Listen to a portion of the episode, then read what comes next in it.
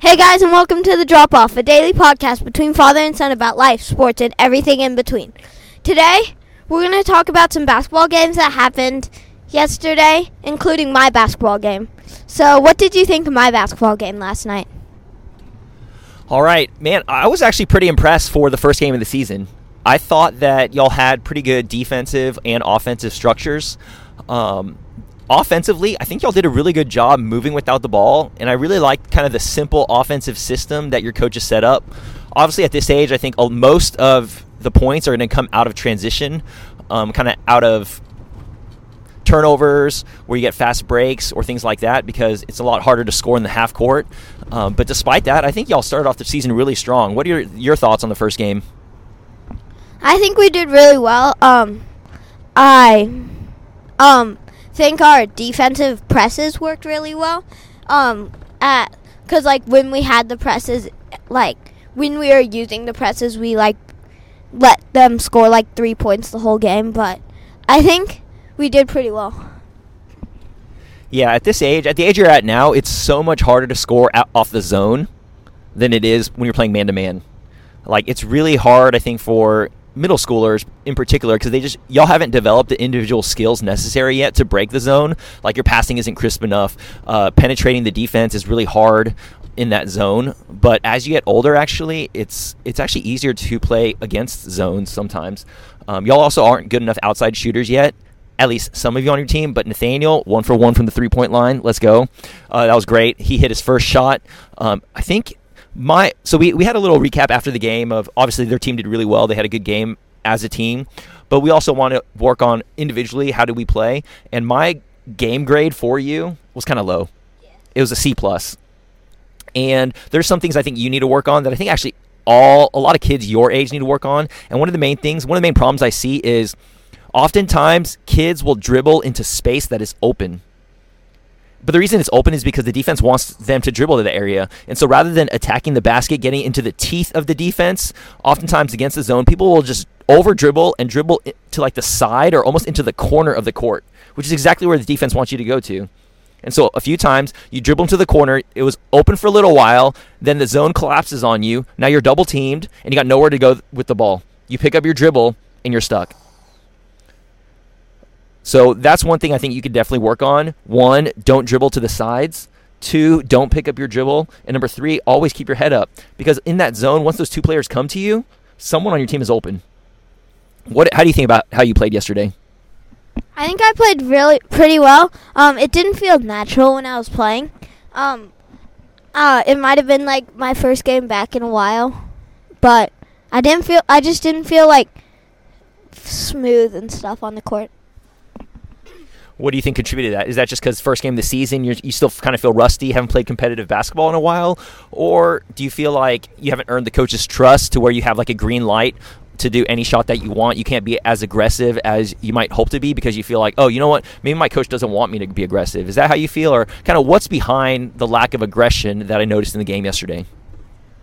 It's definitely both. Um, I felt both a lot. Um, it was hard to... Like, um, I don't really know how to explain it, but it was like nothing really felt like natural to do. And um, I felt like my coach would get mad at me if I do this and stuff. So I don't really know. What were the things that you felt like if you did, your coach would not be happy about? Well, like um, turning the ball over, like driving to the basket and then just getting the ball turned over. Yeah, no, I, I don't think that's the case. I, I think your coach is a good coach. He recognizes that uh, it's not about the results necessarily, but it's about the process. Like if you're driving into like five or six, not not six, obviously there's only five defenders on the court. If you're just driving into like a mass of people with nowhere to go, with your head down, not looking up, yeah, yeah, then I think the coach would be upset by that. But if you make a good play and it just happens to end up in a turnover, you, you can't worry about that. You know, that's one thing I think in the N B A that young players struggle with, and sometimes even bench players, like knowing your role. And you ever heard of the phrase, he's on a short hook or a short leash? That means like young players, coaches don't like playing them because they make mistakes. And sometimes some coaches, if a young player makes a mistake, they'll take him out of the game. And obviously the young player wants to be in the game. And so what happens is they become more tentative, and they actually are, it's almost counterproductive because they're so nervous about making a mistake that they end up making more mistakes. And I feel like you got in, you got in your own head yesterday. You got to play your game, man. Like, on your next level team, I feel like you think you're the man on the team. And so, like, you got the ball in your hands, you're controlling it, you have to be aggressive, you have to take the ball to the hoop in order to, for your team to have any chance of winning. You didn't have that mentality yesterday. And I think that you need that mentality when you come off the bench. That that unit needs you to either put the ball in the basket or set up easy scoring opportunities for your teammates. And the only way you can do that is by aggressively going downhill, attacking the basket, using the skills that you have developed through many hours of practice. You got to be confident in all the work that you've put in. It's the same thing that I told Naomi. You know, she's got a huge Nutcracker Ballet show come up. Shout out to Nene if you're hearing this. And she is so good at her soldier, but she's a little nervous. You know, there's a lot of people watching. She's This is her first time beginning a show like that. And what I had to tell her was, like, you got to trust the work that you put in. And when you trust the work that you put in, because you have put in that work and you achieve the success as a result of that, that makes you more excited and wants you to put in more work. It's like this positive feedback loop. Of the more success you have, the more you enjoy it. The more you enjoy it, the more you work at it. The more you work at it, the better you'll get. And it's it's that kind of progress that you're making in basketball that I love seeing. It's been so fun to watch you, how much you've improved ever since you started playing basketball. You've always had that love. But that love is now bearing fruit in how skilled and how good at basketball you've become. And so I'm really excited to see another game today. So hopefully you've shaken off that early season rust and are ready for game two of the Hyde Park basketball season. Now, what's what's been happening in pro or college hoops that you think is interesting? So um, last night, um, Duke lost to Ohio State. Um, that really surprised me because Duke, coming off ju- like – Maybe like two games ago, they just beat Gonzaga, which is a pretty big win for them. So um, losing to Ohio State might be big. And does that mean that Purdue is the number one seed now? Yeah. To me, this just speaks of parity. Do you know what that word means? Um, kind of. What, what do you think parity means? P A R I T Y. Vocab lesson. Oh, oh, um, I was thinking of P A R O D Y. Is that a word? No. Oh, oh. Parody is, yeah, that is a word too, but that's yeah. not the word that I'm thinking of. That's what I was thinking of. Okay, so parity, P A R I T Y, means like uh, balance. It means this idea that there's no one or two dominant teams that are just going to completely obliterate everybody. And college basketball right now is an environment of a lot of parity, meaning on any given night, there's a good chance that, you know, a, a big reason is because a lot of these really excellent teams, like let's say Duke, for instance, their team is so dependent and heavy on really, really young players, right? Especially as all the best players go to the N B A after their freshman year in college. I think that's one reason why, we, I don't know if we talked about this before, but I think that's one reason why we saw a lot of the older teams like Baylor have a lot of success, because they had grown men, twenty-two, twenty-three-year-old men playing against eighteen, nineteen-year-old kids. Now, the eighteen, nineteen-year-old kids might have had more talent ultimately and might end up having better careers in the N B A, but for that particular game, they had such an advantage in terms of uh, maturation, skills, even body development, that they were able to win. Now, the reason why I just think younger players are less consistent, and they're still developing a lot as players. And so Banchero, beast mode, right? He's getting twenty and ten every game, potential number one pick in next year's N B A draft. That doesn't guarantee you that your team's going to win every game. Um, I really agree with that. Um, like, the fact is, Davion Mitchell um, is, like, he's really good, but, like, he's oh, he's, like, Um, he's better than these younger players because he's more developed and has more time to develop. So I'm wondering how, like, these older players' careers will pan out. Like how, um, what's his name? Chris Duarte is already, like, making an impact in the N B A for the Pacers. Yeah, it was crazy to find out that Davion Mitchell is older than De'Aaron Fox. Right? That's crazy. De'Aaron, what is this? De'Aaron Fox is, like, fourth year in the N B A. Uh, and Davion Mitchell's already older than him, which which I think is kind of crazy.